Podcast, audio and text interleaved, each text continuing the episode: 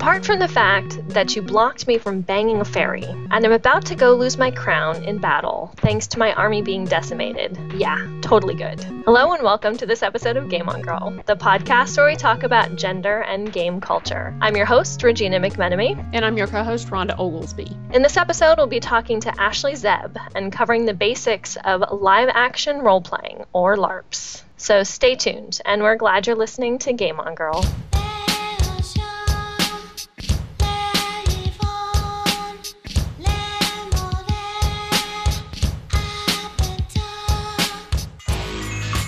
This week, Ashley Zeb joins us on the show to discuss the basics of live action roleplay, or LARPing, and talk to us about some LARPs that are near and dear to her heart. Ashley has worked in the game industry for about five years, but has been a gamer for much longer than that. Uh, we're so glad you're able to join us on the show today, Ashley. Mm, thank you for having me. So, you want to start with like telling us a little bit about your gaming history? Sure. Um, I started gaming probably about 16 years ago with and LARP was actually the first thing that I'd ever done. Uh, I'd never heard of gaming. I guess I was probably vaguely aware of you know video games, uh, but any sort of RPG outside of a console was totally foreign to me. Um, ended up with a, a group of friends who all played, and after a few times of hanging out at Denny's and trying to figure out what in the world they were talking about, they brought me to an event and it just kind of went from there. The first game I ever played was uh, World of Darkness, uh, Vampire, and then I played that for probably about 10 or 11 years. Uh, shortly after I started playing uh, Vampire, I got introduced to, to Dungeons and Dragons. We played Cyberpunk for a long time. Um, and a variety of other tabletops. Uh, I played EverQuest back when that was the, the MMO to to be on. To play. And, yeah, um, and uh, I actually just started playing WoW for the first time, and travel is so much better now. Um, yes, yes. Uh, compared to EverQuest, I didn't play the original EverQuest, but I've heard stories of waiting. I don't know, 40 minutes and up for. Oh, we would just. And... I would just. I would just hit travel and then go play another game. So. wow. it's really really nice. It was quite a surprise. Um, and then I played. I went from vampire to I played kind of the the range of World of Darkness games. Uh, hunter, werewolf for a while. I ran a, a one shot werewolf a couple times, uh, and then I played played in Changeling and eventually started running Changeling with my uh, now uh, business partner for three years before we started running Dystopia Rising, which is the game and the, the gaming network that uh, we run now. And so that takes up most of my time. I don't get I don't get much chance to play any other LARPs right now, but Dystopia certainly takes up all of uh, all of my gaming energy. From what I know of other LARPers, I think that tends to generally be the case. They eventually just kind of pick one. They pick one and commit to it because it takes so much time and energy to sort of get into. Yeah. Well. And running it, running mm-hmm. it takes so much time. It is. It's what uh, uh, my business partner is, is Michael, and uh, Mike. That is what Michael and I do for a living.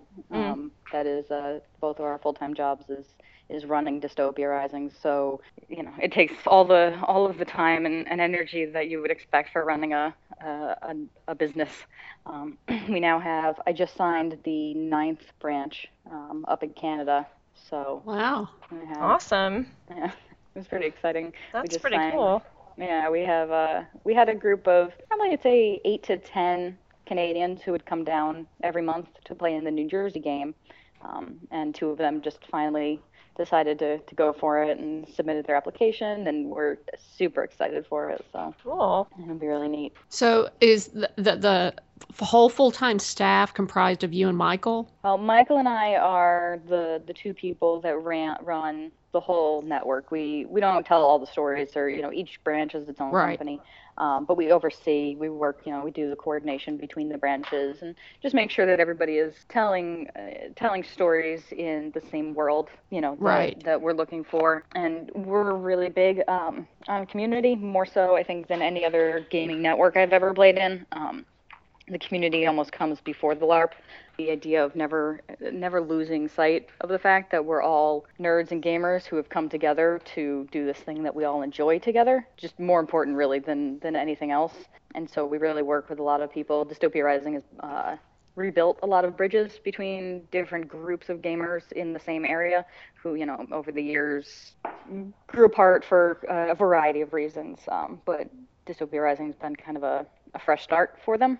Um, we just opened uh, a branch in Indiana that I know is really uh, doing a lot of work with that, bringing different groups back together. Um, we just had our, our first marriage uh, four or five months ago that, that originated awesome. out of Dystopia. And it was a, uh, a girl who lives in Canada, and the guy who well, he moved from Jersey. He now lives in Canada. Oh, that's That's- neat. It's uh, it's it's it's a it's just this huge it's this huge entity that just kind of circles around zombies. What are what are the other locations that you have for Dystopia Uh, Rising?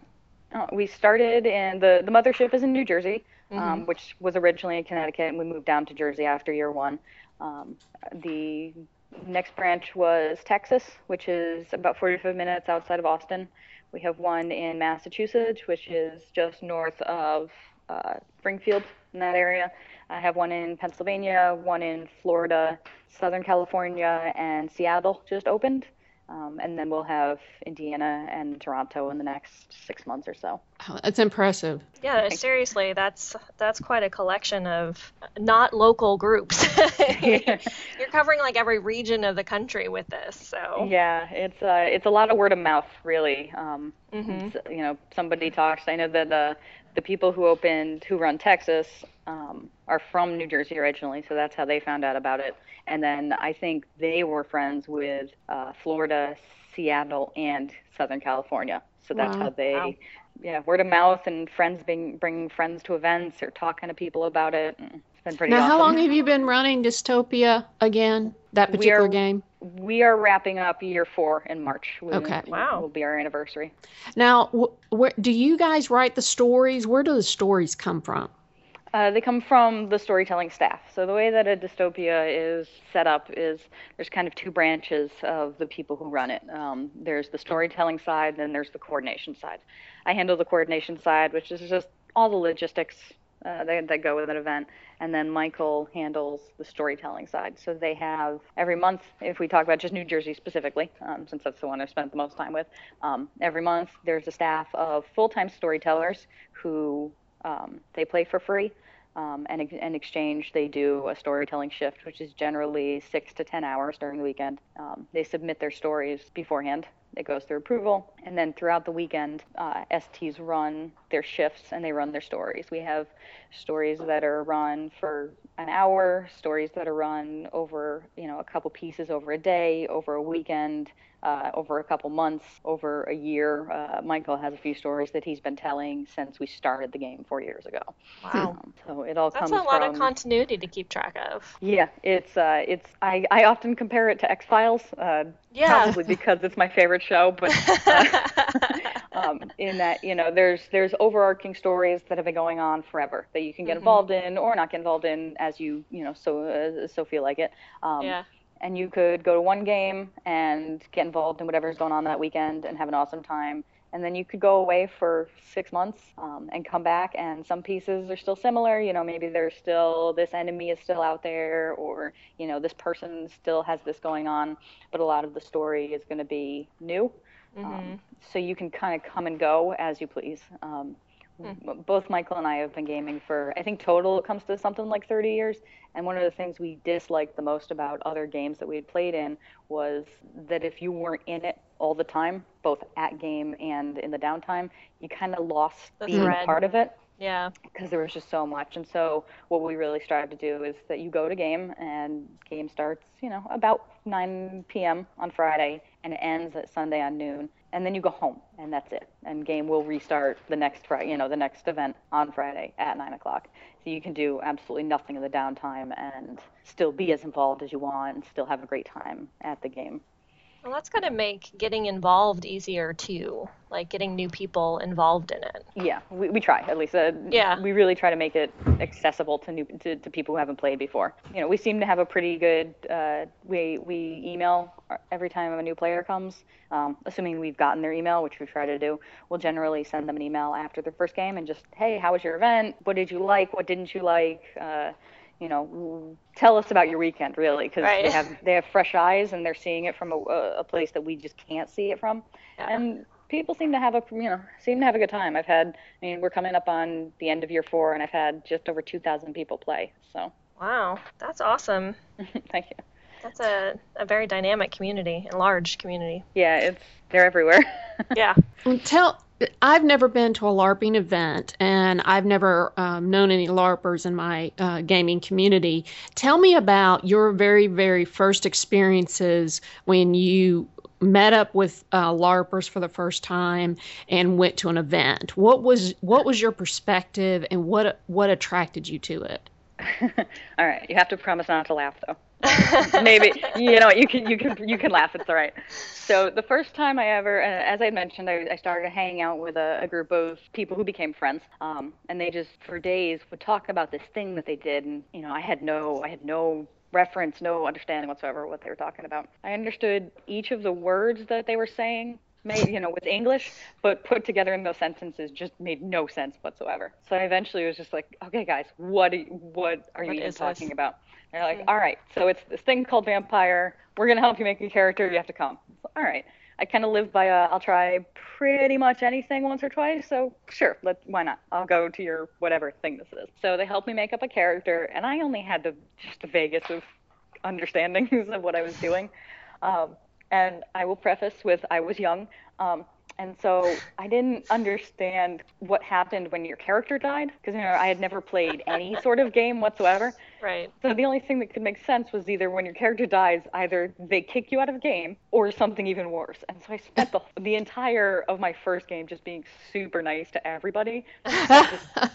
I did not understand what I was like. They're gonna beat me up. They're gonna. I don't know what's gonna happen. Which obviously was not the case. I ended up making some really great friends, people I'm still friends with, and I had a good time. But it was, uh, it was, it was more than a little stressful because I just kind of got thrown in and had no idea what I was doing. And I think I always kind of remember that when I consider our game for our new players. Yeah. I don't want that. I don't. We're not. We're on a like a 200 acre campground. I don't want anybody to think we're gonna dump their body somewhere or anything. so, so we try to be taking permadeath to a whole nother level there. Yeah, very much so. That's a so. real a, a, real honest perspective though it coming is. in like that yeah. and so i mean that's been a very helpful experience it was uh it's people laugh when i when i recount it but it was i had no idea i you know nobody explained to me oh you just make a new character which right. now i think about it and i laugh of course you just make a new character like what else would you do but i just didn't i didn't know i you know yeah so. well that makes that makes perfect sense because I, I think because it is acted out and you're you're thinking of it in terms of um, real life activity. Physi- it's got a physicality to it. LARPing has a physicality to it that no other game really has. Yeah. Or no other way of gaming has. So I, I, I, that totally makes sense to me, and I can I can totally see how you would go down that like you know path of logic to uh, who's going to dump me on the street in the gutter when my character dies tonight. I better be nice to everybody. So I am saying, like, there. I, there's woods back there. I don't want to end up in them, you know. Yes, exactly. So then, were you immediately hooked? Uh, I was. People were so nice the first time, and it was just interesting enough that I was like, you know what, I'll keep. I'll, I'll give this another go.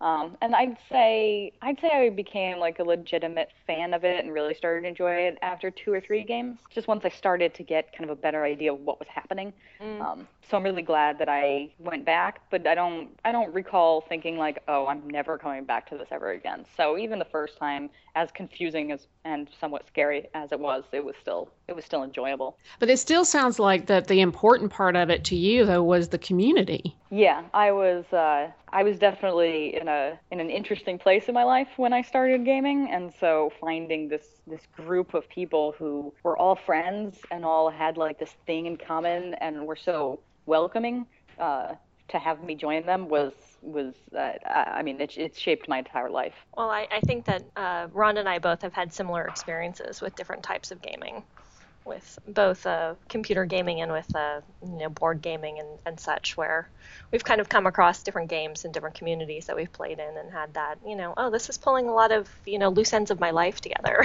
yeah, can be a very powerful thing. So yeah, it was. Uh, it I wouldn't go so far as to say like the, that gaming saved my life, but uh, gaming definitely uh, taking the avenue of gaming saved me from uh, other other directions that I could have gone in at that mm-hmm. point that would not have been as uh, positive, we'll say. And, and, probably wouldn't have ended up with you running your own uh, business, essentially. No, definitely not. I would definitely be working for somebody else right now. Well, what do you guys do at your events to promote community? You said everybody that, that that's really an important aspect of the story. Um, we do we do charity events throughout the year. We do fundraisers. We're actually this is month two. Uh, every year in November and December we do um, a Toys for Tots drive. Um, which nice. is my favorite. Um, we do generally do Toys for Tots at the end of the year. We do a fundraiser for a school in India that I had the chance to go out to last year. Um, usually in the beginning of the year, and then somewhere in the middle of the year we do a third. Uh, the the charity that we we raise for depends on the year, and sometimes I take submissions from you know some of our players, uh, people who are interested in different areas. We have occasionally we'll have uh, social gatherings, people get together. At this point, it's just such a huge group of friends that people just kind of do it. You know, we don't I don't organize anything anymore. People just birthday invites go out and parties and you know, everybody's um, everybody's kind of one big uh, one big group. But the game itself I think promotes community on its own um, because Dystopia is a post-apocalyptic survival game. Um, it's very much a us versus the environment sort mm. of setting, and so eh, we might fight internally sometimes over you know that you know that that plot of land or, or those supplies or you know that that route of trade. Um, but at the end of the day, we all have to work together to survive against the zombies or the raiders or just you know kind of the outs the, the environment wants us dead very much.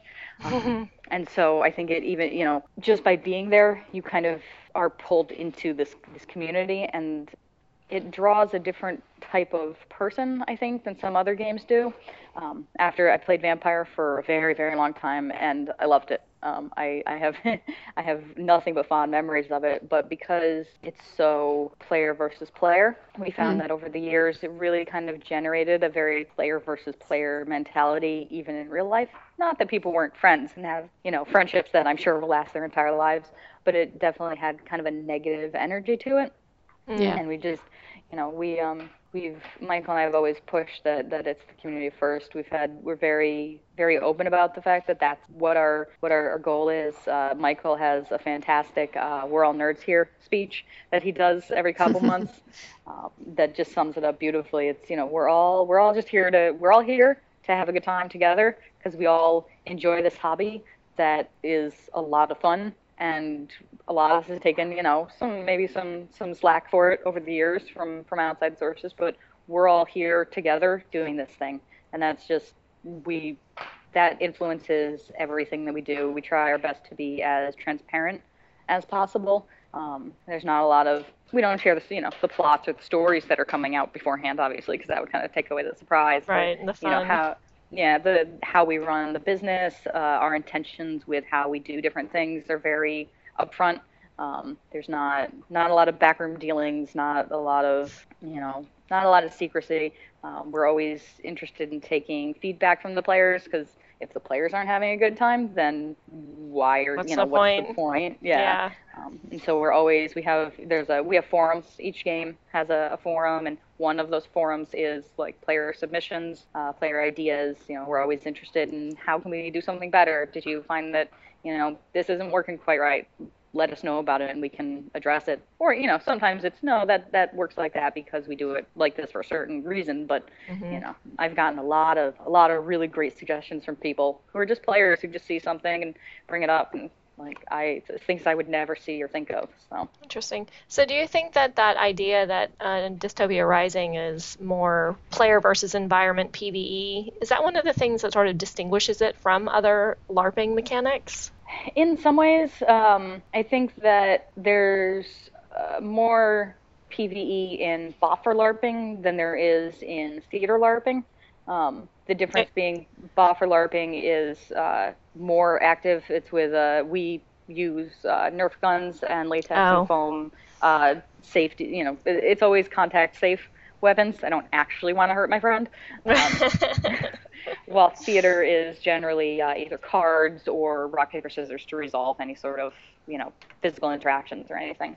Oh, okay. Um, so uh, with boffer LARPing, it's more often PVE. Um, most boffer LARPs are of a, a Renaissance setting, um, mm. and it's often you know the, I'm, I'm making broad generalizations here, but uh, you know, it's often you know some sort of you know your kingdom is is fighting against the outside goblins or mm-hmm. trolls or evil elves or you know whatever it is. Um, while vampire and a lot of theater LARPs are more intrigue and uh, me versus you. Right. So. More more person and um, interaction driven yeah. stories. Yeah. Interesting. You definitely go to you go to them for different things, or at least I go to them for different things. You know, um, I'll go to a theater LARP more looking for uh, intrigue and uh, you know really like deep person to person interactions, while boffer LARPing is generally more active and just getting out and, and doing a thing. Mm-hmm. So mm, that's interesting. I didn't know sort of the that's a not say in terms of covering kind of our basics ideas. I didn't know that there's sort of like two different camps of of LARPing and that that there was that was part of the breakdown of mechanics. So yeah, there's a there's a lot of different kind of subgroups.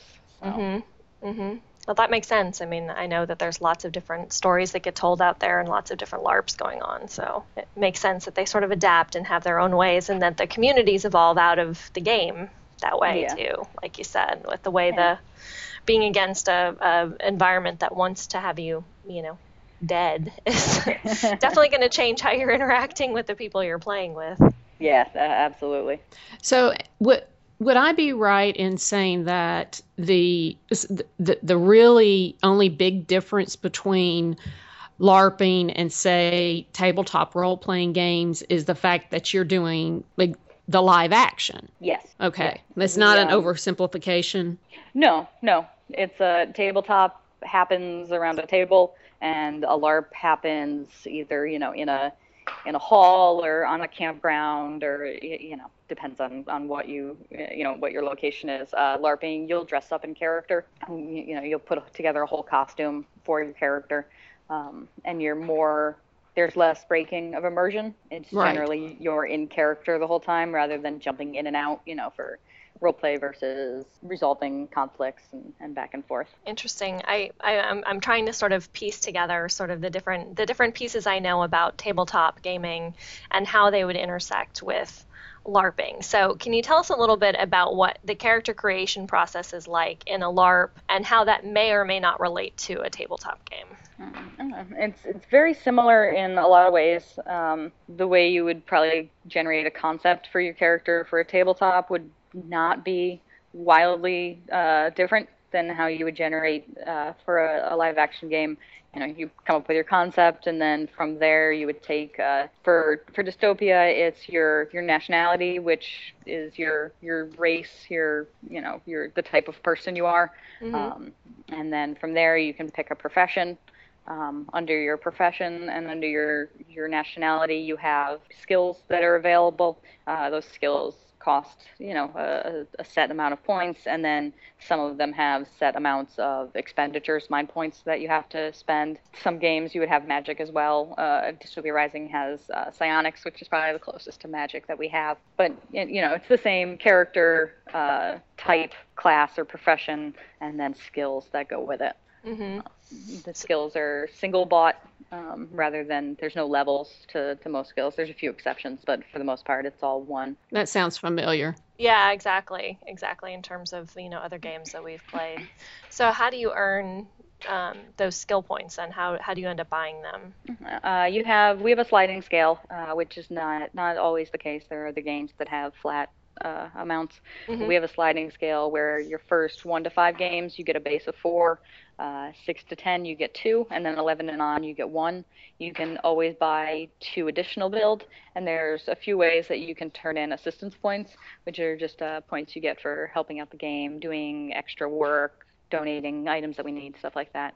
You can convert some of those into uh, a few extra build as well. Huh. Well, that's interesting. So, sort of contributing to the game and and therefore to the community is part of what can help build your character as well. Definitely, because you can convert assistance points not just for build, but also for you know, uh, uh, some items, uh, mind refreshes, stuff like you know, uh, teachers for things that you're having a hard time finding teachers for. So you know, there's a there's a whole list in the book of, of things mm. you can turn it in for. So the more you help out the world and, and the community and the game, the more it benefits you. That's, that really is truly like a great metaphor for just life in general. I mean, I mean, seriously, if you took it a step further and you started thinking about like how you interact with the world, the more you know, the more of that stuff you do in your real life you know outside of game the you know the the more you grow as a person. So it, it, it's a really nice sort of parallel between game and non-game.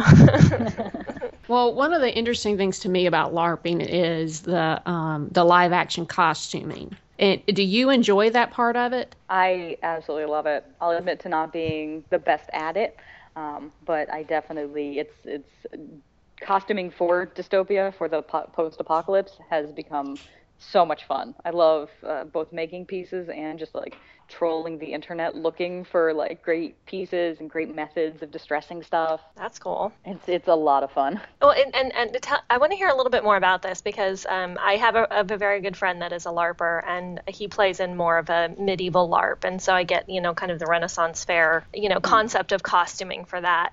But when I was looking at your site and I was looking at the information about Dystopia Rising, and I'm like how do you costume for a post-apocalyptic? Now i'm like flashing through my head as you know the walking dead and you know what the characters wear and things like that. So tell me a little bit about what what kinds of costumes and what goes into making a costume for dystopia. Um, part of what i like about it so much is that you can start a really great costume uh, with ten dollars at Salvation Army. Right. Yeah, that's um, kind of what I wondered too. I'm like, well, that'd be a lot easier to get to than a you know a handmade bodice with you know ruffles that you'd need for. yeah, absolutely. Yeah. Um, the the pan I have the character that I play has been wearing uh, pretty much the same costume for the last year or so, and the pair of pants I have I wear um, are an old pair of EMT pants that I don't use anymore. Uh, the shirt I got at Target on clearance for I think ten dollars. Um, and the boots I wear were uh, a friend was getting rid of them, and so I, I, I took them uh, and you know kind of gave them new life for for dystopia. Mm. Um, and so we have we have some people who get amazingly creative. They do beautiful work um, with just distressing uh, holes and uh, bleach uh, things people do with duct tape and bleach are, are astonishing. Um, you know, distressing. I have a I have uh, I have a vest that I got at uh, at Target as well uh, that just fit in perfectly. Uh, I have a few pieces that I spent a little bit more money on that I just happened to find at you know one boutique or another that I was really very fond of, but. Um, I've seen people do amazing things with just just some time and yeah, you know, a pair of pants uh, mm-hmm. that they they don't wear anymore. Um, right. I actually think that's part of the accessibility of it is that you can come to to dystopia in like an old pair of jeans and a t-shirt and it's not going to be the greatest costume that you're going to see on site, but you can blend into the world and feel like you're a part of the game pretty much instantly without having to spend a lot of money. Yeah. Um, I imagine that helps to build community and like like I had said before, you know, to open it up to more people to play. Yeah, it makes it much easier. Mm-hmm. Um, I have we have some people who make uh, who make up armor.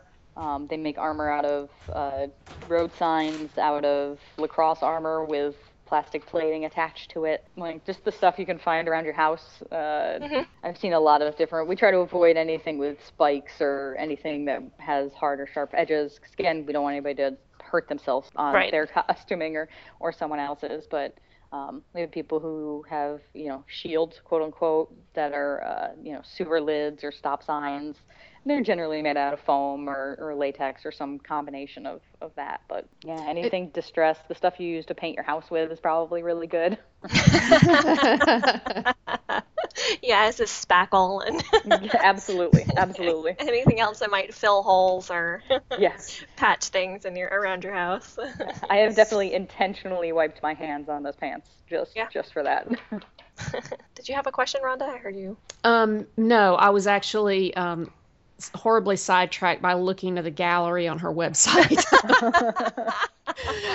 and I was just thinking about the the that particular world has got just a huge breadth of opportunities for creativity. There's just a whole lot of directions that any character can go in.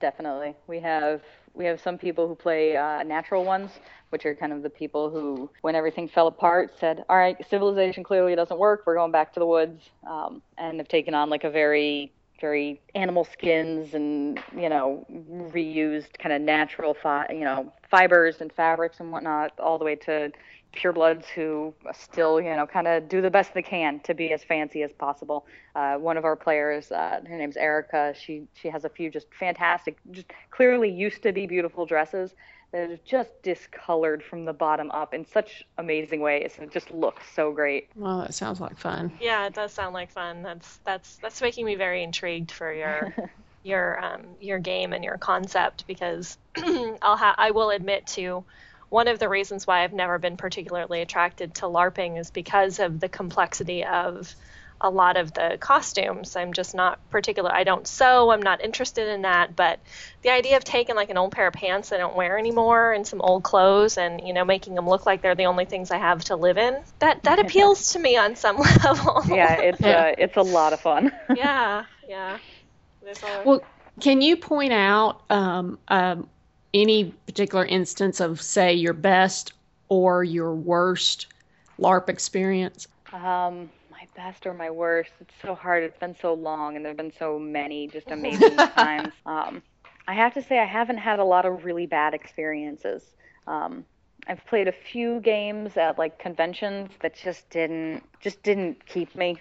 Um, yeah. Either uh, nothing will turn me away from a game faster than a group who clearly isn't interested in me joining them. Mm. Oh, yeah. And so I've definitely run across that a few times, but really not not a lot of times. You know, um, there is a game that used to run at a couple of our our local uh, conventions that you had to sign up beforehand, um, and slots always filled immediately and I stumbled upon one. I just didn't. It was my first one. I didn't realize that it was like a slot sort of thing. I was really new to conventions, and so I just kind of, oh, this looks like it would be fun. Let's let's go try it out. And I walked in and was just very clearly told, like, oh, I'm sorry, you didn't sign up. You have to go. And I was so baffled by that, like, okay, I guess I'm gonna go. I, like, oh, wow. Um, I'll yeah. go. I guess I'll go do this over here instead. Um, hmm. And and I will tell you that I never tried to sign up for them afterwards because it was such a like it, it was a it was a situation which could have been handled instead with hey, I'm really sorry, you know, we've only got this, you know, this many slots available and they all right. filled up beforehand. Uh, you know, we're going to be running at the next one. Make sure you sign up for it. We'd love to have you, you know, even if they were just yeah. saying that and didn't mean it at least make me feel like yeah, customer service uh, really yeah, at the end yeah. of the day you know? i was just going to say the same thing that's pretty much you know you, you don't want to send people away from from your game or from anything you know yeah. you don't want to leave them with a bad taste in their mouth and and that's what and, happens when you do yeah and it was uh, it was a setting that i'm super fond of that i've been a fan of for a long time and i just won't ever even try to play that game now and that's kind of a shame you know? that is but, yeah. You know, and clearly their their loss. I'm I will I will put that out there for you. yeah, thank you. Their loss. um, but I have to I say that it we we frequently hear though with among role players they have the least number of bad experiences. Yeah, that's true. Really? They. Yeah. I think, but I think it's because they're face to face. Yeah. I mean, uh, you have to. Absolutely. You know, that makes yeah. a lot of sense.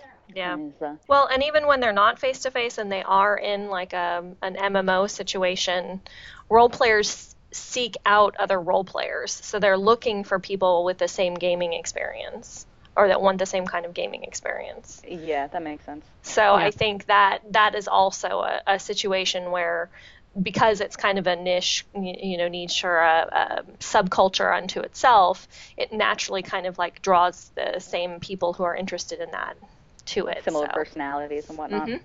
Exactly, exactly. And motivations for play, which is a big place of conflict we find or we've found as we've interviewed and talked to people on the show. So fair. That yeah. Makes a lot of sense. Yeah. So so with that, did you have a chance to take it like the take a look at the gamer types we have on the website? I did. I did. Uh, I, I took the, the quiz uh, with uh, with my my newly found hobby of WoW in mind. Oh, nice, uh, nice, very nice, awesome. Um, and so, based on WoW, I'm apparently a mastery player. Um, oh. Which uh, I really just I play a monk now, and I just want to go there and smash things. so that, that it made it made some sense. Uh, though if I if I I go, I go to different games for different things. Mm-hmm. So for MMOs, I go to yeah to get cool uh, to get cool things and to smash monsters. Um, if I go to a, a, LARP, I'm generally looking for more role play heavy uh, right. interactions. Yeah. Um, but yeah, for WoW, for WoW, I am I am apparently a, a mastery uh, Mm. person. And so how think it- long? oh, sorry, go ahead. Oh, I was just going to say, I think it's great that she she thought to place one game in mind Yeah, while taking the quiz. I don't know anybody that's done that before, and I, I love that. Yeah, I think that's a good idea. That might be a suggestion we want to put up there. So, you know, think about one game when you're when you're doing this because I think that that's true. That's something that we've had a lot of people say, I, or I've said it myself. You know, I'm more self in this, and I'm definitely more mastery when I'm playing these kinds of games. So it, it makes perfect sense. I realized a few years ago that uh, that the the argument or the, the kind of quiet battle between different types of gamers was the silliest thing that I'd ever heard. Mm. um, because people go to games for different things, Mm-hmm. and I kind of I summed it up in the idea that we're all just we're all just playing pretend in Right. one way or another, and so the idea of, of saying my my type of pretend is better than your type of pretend is just I I I don't even know what to say to that. That's the silliest thing, um, and I think that's that's kind of a part of it is you know I don't go to if I'm going to a tabletop game with the expectations of getting the same thing as I would in a boffer LARP, I'm going to be disappointed. Right. And that's not any, that's not the tabletop's fault. That's, I'm you know, uh, I wouldn't go to, I wouldn't go to Stop and Shop if I was, it's a grocery store around here. I wouldn't go to the grocery store because I'm looking to buy furniture. Yep. Um, so, Well, kind of- unless you live where I live and you have a Fred Meyer that actually has furniture in the grocery store. Oh, So okay, maybe that's not the best example. Sometimes then. you actually do that, but I know what you, I know what you mean. And I know Stop and Shop from living in New York, so Oh, okay. All right. I only recently found out that Stop and Shop is not, it's not in national. every town. Yeah. No, So. no, it's not a national chain. It was very confusing for me when I moved to New York, and I was like, "Where's Safeway?" And they're like, "What's a Safeway?" I think I had the exact same conversation about Stop and Shop when I Yep. moved down to Jersey. So. yes, exactly.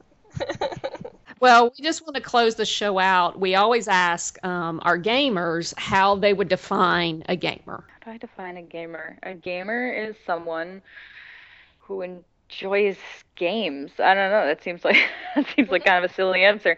You know, Norm. Uh, a few years ago, I probably would have said that you know a, a gamer is somebody who enjoys RPGs.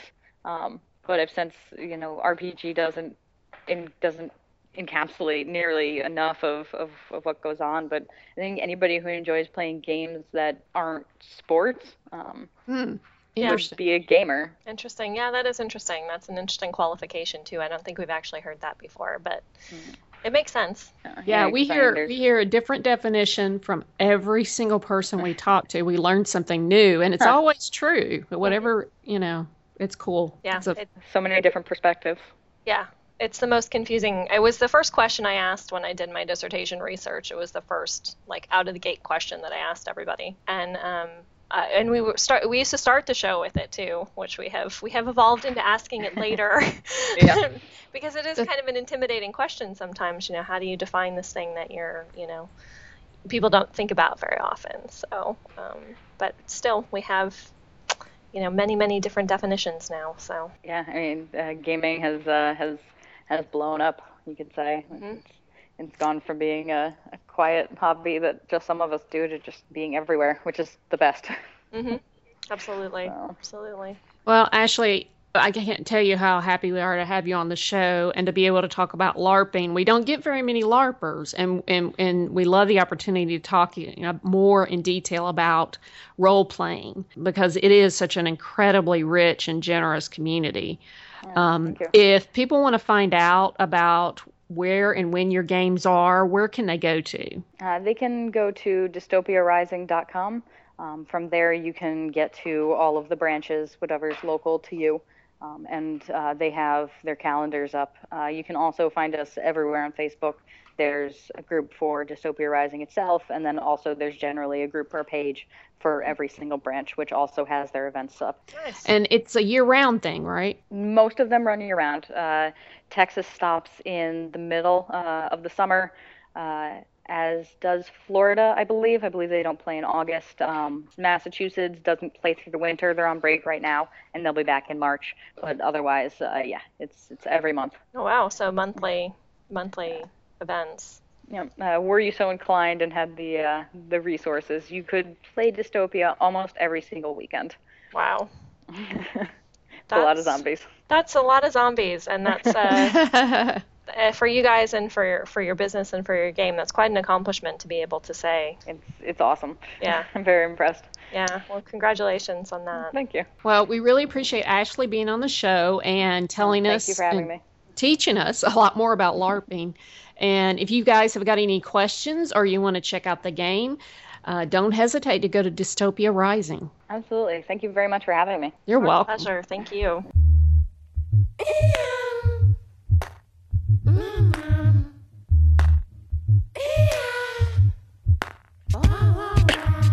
You've been listening to Game On Girl. You can find all our social media contacts on our website, gameongirl.com. I'm the co host, Rhonda Oglesby. You can follow me on Twitter at Room. That's R H O R H O O M, or email Rhonda at gameongirl.com. And I'm your host, Regina McMenemy, or Doc Liz, with two Z's, as I'm known on Twitter and Steam. Thanks so much to Ashley for joining us on the show today. Such a fantastic conversation, great information about Dystopia Rising, and uh, we're going to have her back on the show to talk about another game that she has going called Chronos. Uh, which actually has a tabletop and a LARPing uh, mechanics together. Yeah, if Ashley didn't make you kind of excited or energetic about LARPing, I mean, just the story and the community that's involved, if that's the kind of thing that, that floats your boat. I mean, it, they just sound so nice. They sound do. like nice. Yeah, yeah, and I love that it's so community driven. That that that was one of the things that she said is they put really the community over the game, and Yeah. I think that that's that's a fantastic way to sort of um, describe LARPing. So make sure to check it out. And if you guys think that um, Regina sounds different this week, you're right. Her um, her Yeti microphone died at the beginning of our show. Yes, that's always fun.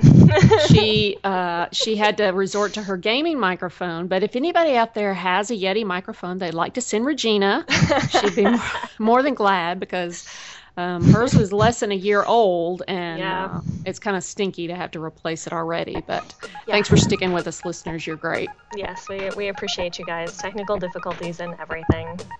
Uh, Game On Girl is available on iTunes and Stitcher streaming. Links for these are available on our website, gameongirl.com. This podcast is edited by Ryan Broom at Desert Tree Media, and the theme song Good Day by Triple Fox is used under a Creative Commons Attribution License.